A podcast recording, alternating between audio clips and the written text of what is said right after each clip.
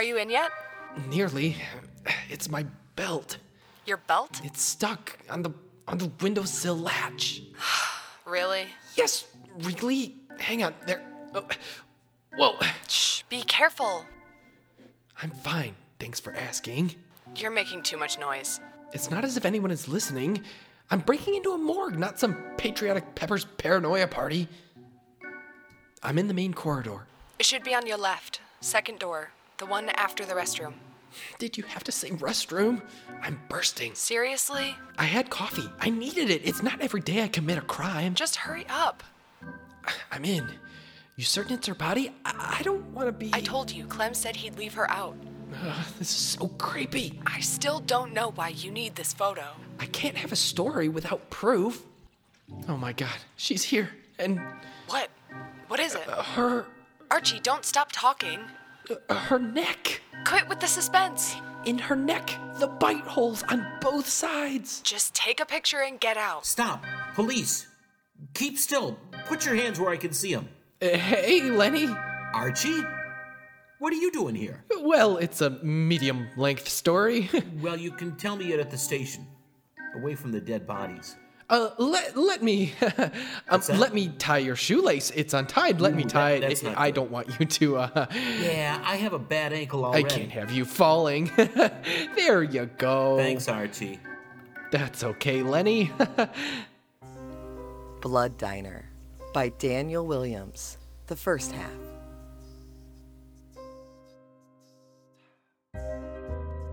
So you may be asking, why is a bright, articulate, ambitious young man sitting in a police cell having been caught breaking into Thornberry's morgue on a Thursday night and helping tie the shoelaces of a local detective on the way?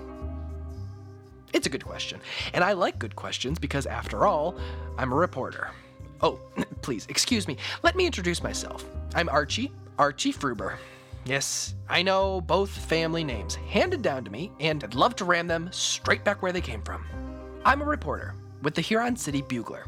For three years, I've rotted away without a decent story to make my name with, and I'm desperate for a big story to make some kind of name for myself and get out of this town and find a job in a real city. I get assigned to the stolen cars, the pothole repairs, and the walleye washing festivals. All the real scoops go to Dennis Blaine, senior reporter and all around foul stench in the newsroom. So let's get to why I was in a police cell, waiting for my housemate to sell enough hash brownies for my bail, and the story I was chasing that got me there in the first place. Flashback. It was Monday morning in the Huron City Bugler's newsroom think tank. It was less than a think tank and more of a weekly meeting of Idiots Anonymous. Dennis Blaine wedged in his leather chair and swiveled in semicircles like a first grader. Craig and Cindy talked about potato and Eggo muffins, while editor and owner Harvey Scallion Jr. sipped coffee through a straw and barked. Craig, there's been a spate of hubcap thefts in the North End. Go and see if Harry's Hubcap Emporium has new stock. And Cindy Bonnie Bonnie's Bakes and Bagels have upped their prices while decreasing the size of their tasty treats, and our readers want to know why. Harvey Scallion Jr. was the fourth Scallion to own the Bugler. His great grandfather, Randolph Scallion II, had been printing paper for Huron City when it was nothing more but a spittoon for ships making their way across the Great Lakes. The Scallions had their fingers in just about each and every business since then, so that meant that the Huron City Bugler was about as impartial as a parent stepping into referee Little League on Sunday. Fruber! There's been a flock of geese stealing washing off of clotheslines down by the Greywater Bridge. I want you to interview the residents about their missing garments. And maybe see if you can't find a well dressed goose or two. Mr. Scallion, I was hoping you'd let me follow up on that story we were discussing last week. The story in question involved $100,000, the Huron City mayor, the traveling Irish butcher, and a llama named Lucille. Something big was lurking behind those players. Oh, that one? I've given that to Dennis. He knows people. You see, Arch, Archie, Archibald, I have a half cousin who works for the mayor. I'll be able to get closer to the action. Dennis Blaine was related to most of the Huron City and Greywater area in some way or another. He had more cousins than a rabbit on Old Man Hobson's abandoned carrot farm. I've already been invited to the mayor's town hall reception this week. I'll be mingling and investigating while sampling those delicious uh, canips. Canopies. They're called canopies? Oh no, they don't just serve cans of peas. They're these little tasty things he serves during the mingling part of the evening. Yes, I know what canapes are. Ah, poor boy. Maybe one day you'll get to mix with the crust of Huron City's finest. Just leave this one to me and get back to your cubby hole. You see, you're still a cub reporter. oh, ah, so good. I'm so good with words. And so I found myself down by the Greywater Bridge, while Blaine was left to cover the story, my story, and one he'd had just about as much interest in as a nun opening a nudist colony during Lent. I spied a sock wearing goose, and I was just about to give chase when my phone rang. Hello? Who is this? Is this Mr. Fruber, cub reporter for the Bugler? Yes, but I'm, I'm not actually still a cub reporter. I need to meet you on condition of complete confidentiality. I have a story that will drain your blood. I'll be upstairs, all in scarlet. We met at the Crooked Rook, the only cafe in town not connected to Scallion, or any of Blaine's crust of Huron City. She sat upstairs, a strawberry beret and an even brighter red lipstick giving her away just as she'd said. Thank you for coming, Mr. Fruber. Call me Archie. I'd rather not. Mr. Fruber, what do you know about the stinking cadaver coffee bar and apothecary? The only thing I knew about the stinking cadaver was that I was banned from going in there after chasing a story that involved a proprietor, Eddie Spangler, and the exporting of contraband emu jerky. Turns out I'd spelled his name wrong, and Freddie Spangler made it to Argentina with a freighter load of meat. Well, I nearly lost my job. They have a basement that they rent out. Different parties and groups can hire it, but it's all very under the carpet. I thought you said it was in the basement. All very hush hush, Mr. Fruber. As she spoke, I saw fear in her eyes. Or it could have been grit from one of those rock cages suspended over the ceiling. One such group is the Blood Sorrow Gathering. Have you heard of it? The Blood Sorrow Gathering? Yes, the Blood Sorrow Gathering. What's the Blood Sorrow Gathering? You've not heard of the Blood Sorrow Gathering? No. The Blood Sorrow, Sorrow Gathering, yes. Is a role playing society that has been going many, many, many years. I knew of such societies, acting out fantasy to make up for the dullness of Huron City. Groups such as the Listeria Society, who reenacted the Great Listeria outbreak of 37, or the Tea Party Party, who stage battles over whether or not you put milk in your tea first or not. And what roles do the Blood Sorrow Gathering play as? Vampires, Mr. Fruber. They pretend to be vampires. And you think this is a story? Hmm, sounds harmless enough. People gathering to share an interest, even if it is an interest in the undead, drinking blood and taking of people's souls. I was a member of the Blood Sorrow Gathering. She took off her beret and her fair hair tumbled like apples from a badly stacked supermarket display. She moved it to one side, revealing two marks on her neck.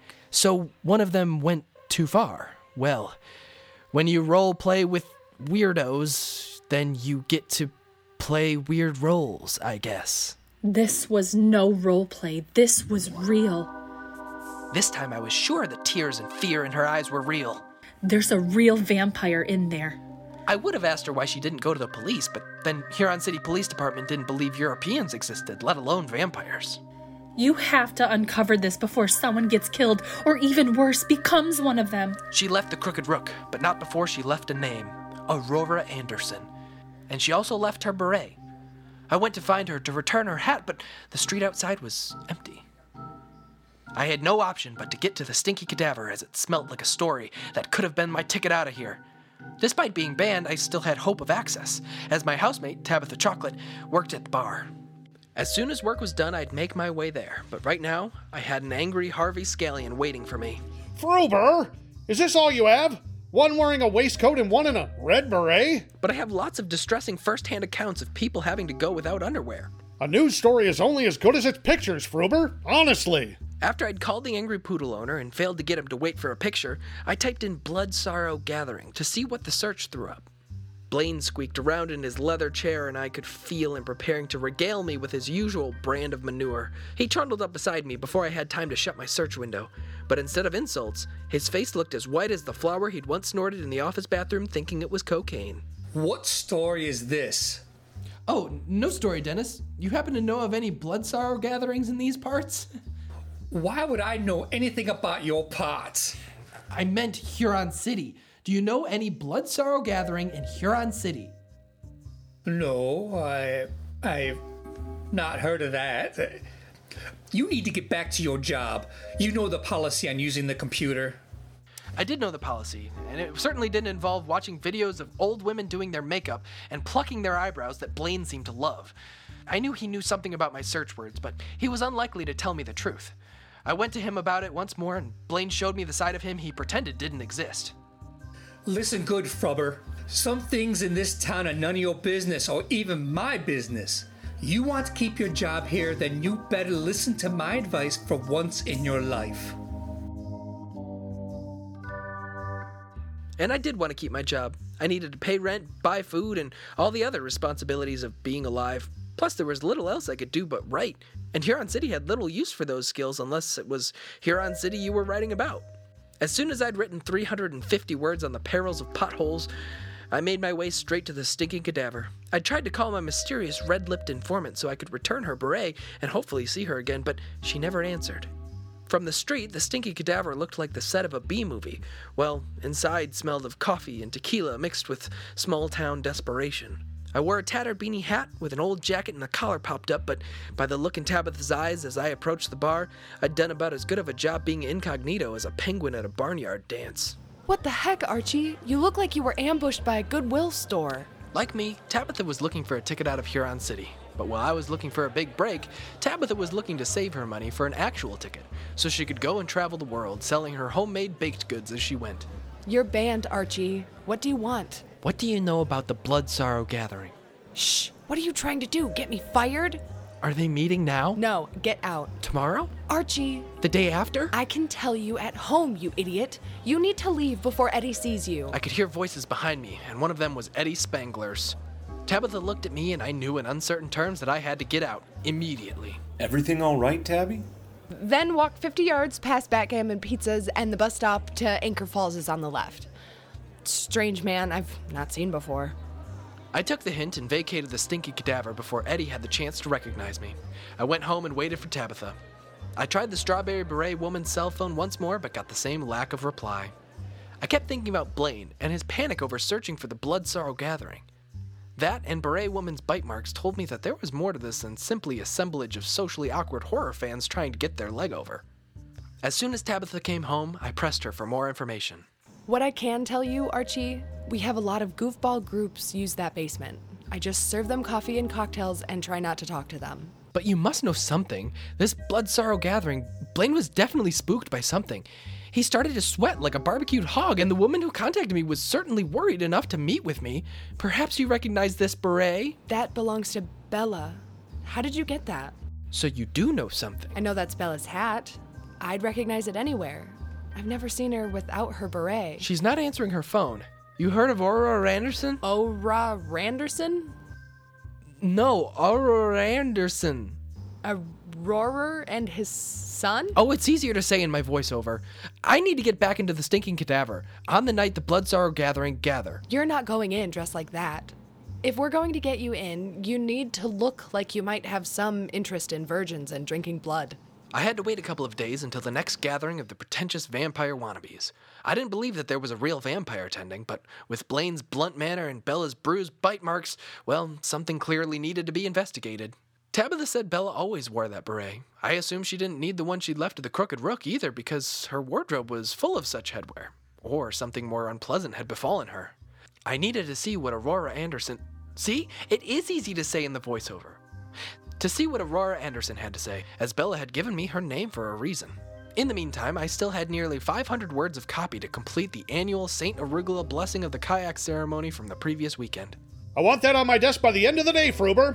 And Dennis, good luck tonight. Just be discreet. This paper didn't get where it is today by indulging with indiscretions or tittle tattle. Why, of course, Mr. Scanlon. I was still sore about not being given the chance to look into the mayor and llama caper, and even though I was focused on the goofy gatherings of the Stinky Cadaver, I didn't want to abandon what should have been my story altogether. Of course. Of course, I'll bring my spinning bow tie. Uh, thank you. Thank you, Mr. Mayor. See you tonight. Are you sure I can't work this story, Blaine? After all, I was the one who brought it to Mr. Scallion's attention. Arch, Archie, Archibald. You know so little about this town, despite living here all your life. Den. Denny. Dennis, how the hell am I supposed to get to know anything and anyone when no one gives me a break? Maybe Scanlon doesn't think you are suited to the more complex tasks of the newsroom. You know, we all have to accept our place in the world at some stage. The earlier you accept it, the less heartache you'll suffer, especially for someone with, how shall we say it politely, limitations. You have no desire to find out anything about the mayor, then I have desire to find out what color underpants you have on. But I do have a desire to reach early retirement in the good standings with the great and good of Huron City. Blaine was close enough that I could see where he plucked his unibrow. He kept banging on about how he had only three years left. Three years more in the company of this sweaty hack appealed to me about as much as brushing my teeth with wool wire and Preparation H. You're not got long to wait. Then you can have my position if you're not wrecked your chances by actually trying to find real news. I'm a better reporter than you, Dennis, and we both know it. Let's just say that if you started your career in my day before the age of spell checker, then your application form would have failed the first hurdle. That's just dyslexia discrimination. Now go write about kayaks, little cub. Oh, and just so you know, my underpants are aquamarine.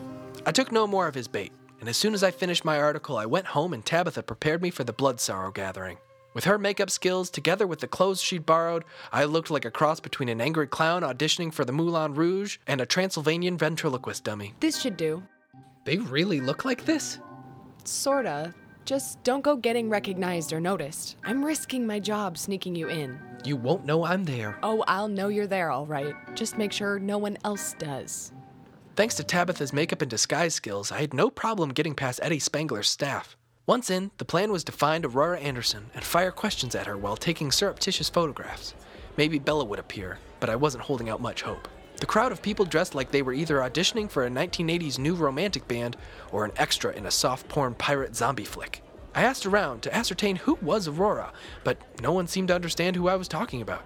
I was getting nowhere fast when in walked a figure that caused heads to turn and the room to fall quieter than a stuffed pheasant. With black hair falling down to her navel and eyes darker than a Huron City pothole, a woman in a red velvet gown with a slit down the back as far as the L5 to S1 moved through the basement. As she mingled, the atmosphere started to crackle. This had to be Aurora, and as I edged my way towards her, she was already looking at me like I could be her supper.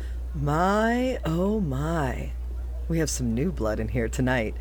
And such a handsome package of new blood indeed.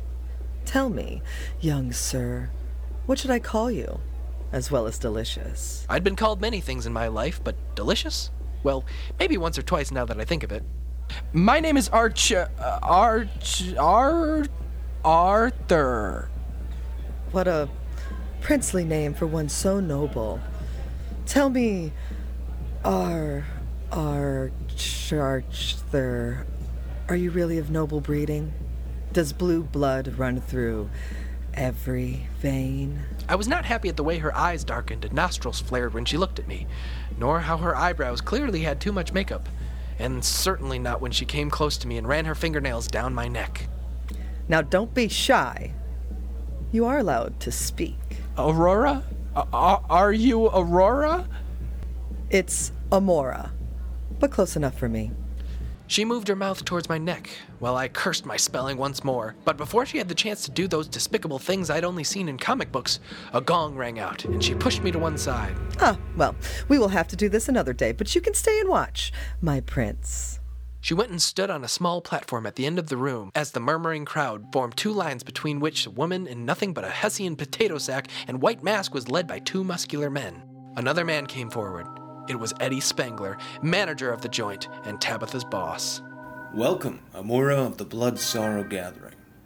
Tonight, we bring you an offering so that you may reign for another hundred years of feasting at the Blood Diner. As theatrics went, it was passable, but as a way to spend my evening, I'd rather have spent my night attending karaoke pet night at the Lithium Leprechaun. But what happened next made me glad I was there at the Stinking Cadaver and not listening to a St. Bernard singing My Way. They took off her white mask, and there, in bright red lipstick and little else, was Bella. She sat beside Amora as more drinks were served. I sensed my chance and tried to get her attention. Bella! Bella! It's me! I've been trying to contact you! Her eyes were dark, and she clearly didn't recognize me. But then I remembered I currently looked like a gangster mime artist who'd been dressed by a child. Look, I have your beret! She put it on without a word of thanks. Who are you? It's me, Archie Fruber! What? Archie, what? I- I'm sorry. It's very loud in here. I cursed my timing as the gong rang again, just as I spoke. It's me, Archie Fruber from the Huron City Bugler! I thought you said your name was Arthur. Fruber, what the hell are you doing here? Hi, Eddie. Quick, get him! I tried to run amid the confusion, but it was only when Tabitha appeared and turned on the lights that I was able to make my escape while role playing vampires remained in character and turned their backs from the sudden glare. Tabitha was not speaking to me when we got home, but I was only interested in what I'd seen. Something disturbing was going on. More disturbing than people just choosing to dress up with such lack of realistic references to their source material. Amora had made me feel like a vampire snack, and Eddie Spangler talked about the rain for another hundred years. It could have been roleplay had it not been for the appearance of Bella, a woman who, two days earlier, had warned me about the Blood Sorrow gathering and had had no intentions of going back. If Bella had been correct, and there was a real vampire among the pretenders, then Amora Anderson was the probable candidate.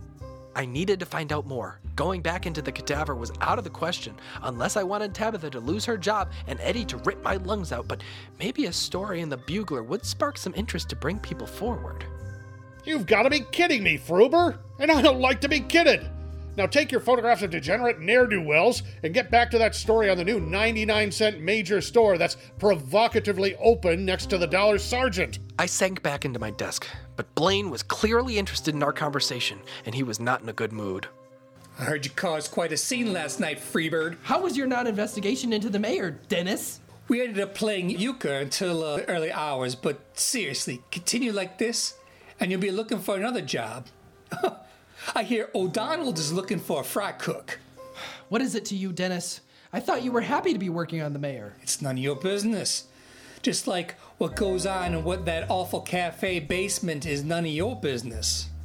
I'm a reporter. Everything is potentially my business. Such as why you are so interested in stopping me looking into the blood sorrow gathering. You couldn't investigate the cause of a leaky faucet, Freeber. I don't know why you believe you're some big shot when you're you're actually a um, eh, tiny fish in a relatively large pond. You're not gonna stop me, Blaine. And I will find out what you know about the freaks down at the Stinky Cadaver and Amora Anderson. At the mention of Amora's name, Blaine turned redder than a baboon's backside. He pointed his finger at me and he spat his words. I'm warning you, Frobber. Don't mess with Dennis Blaine, or you will end up in massive pain.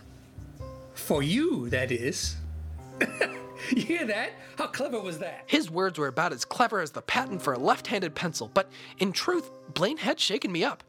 And I did need to keep my job, especially now that I had to find double the rent. Tabitha had moved out in a fit of anger, and I was going to have little joy convincing Scallion to run anything other than the stories he had assigned to me. But then a phone call from Tabitha kept my chin up. Archie, my friend Clem at Thornberry's morgue has been in touch. They have her. Have who? Bella. Are you sure? Yes, we were talking about the latest gossip, and he mentioned they had a delivery of a woman with bite marks and a strawberry beret. And so that's why I'm here, waiting for Tabitha to sell just enough of her foliage fudge fancies to pay my bail. For some reason, the police thought I was in the morgue to steal formaldehyde from drug dealers who had been making faulty drug tests to sell back to the police. And while on another day that might have been a really good story, right now I had evidence of a blood drained dead body caused by fan fiction that had crossed the line, even more than usual. But it was not Tabitha who'd come to get me out. Talking to Detective Lenny Holben was none other than Dennis Blaine. Lenny was handing him my personal items, and Blaine was taking the opportunity to look through my phone, smiling as he scrolled. Hi, Archie. Hi, Lenny. You're you're flying low. Oh, thanks, Archie. Mr. Blaine has kindly sorted out your bail. You can go now. Blaine handed me my things, and we walked in silence out of the police station. I've done you a favor, little cub. And now you need to return that favor to your Lion King. Stop trying to win a Pulitzer and get back to reporting on dog poop issues on the lakeshore. And don't let your pride make you go and do something foolish. Pride, lion, cub. I'm so good, so good with the words. It wasn't pride that was pushing me, but a cold body and a hot scoop of a story. A story big enough to get me out of this place. As soon as Blaine drove off, I searched through my phone. First thing in the morning, I'd go to Scallion and present the pictures he loved so much. Pictures of Bella, alive and dead, within the same space of 24 hours. But as I looked through my photographs, I was filled with despair quicker than a teenager closing his laptop when he realizes he didn't lock his bedroom door. Dennis Blaine had deleted all of my photographs and videos, and the lack of serviceable Wi Fi at the Huron City police station meant there were no copies uploaded to the digital cloud. The only thing up in the cloud right now was my hope of getting a story that would propel me out of Huron City. You've been listening to Anson Pavlov as Archie Fruber, Scott Joseph as Dennis Blaine, Leah Gray as Tabitha Chocolate, Jamie Leslie as Bella, Sean Michaels as Harvey Scallion, Aisha Candisha as Amora Anderson, Paul Miller as Detective Lenny Holben, and Jake Buckley as Eddie Spangler. Blood Diner was written and directed by Daniel Williams. The show was produced by Daniel Williams and Anson Pavlov, with sound editing and music by Anson Pavlov. Blood Diner was recorded at Parallel Studios and is an Albion Fields production for Huron City Radio.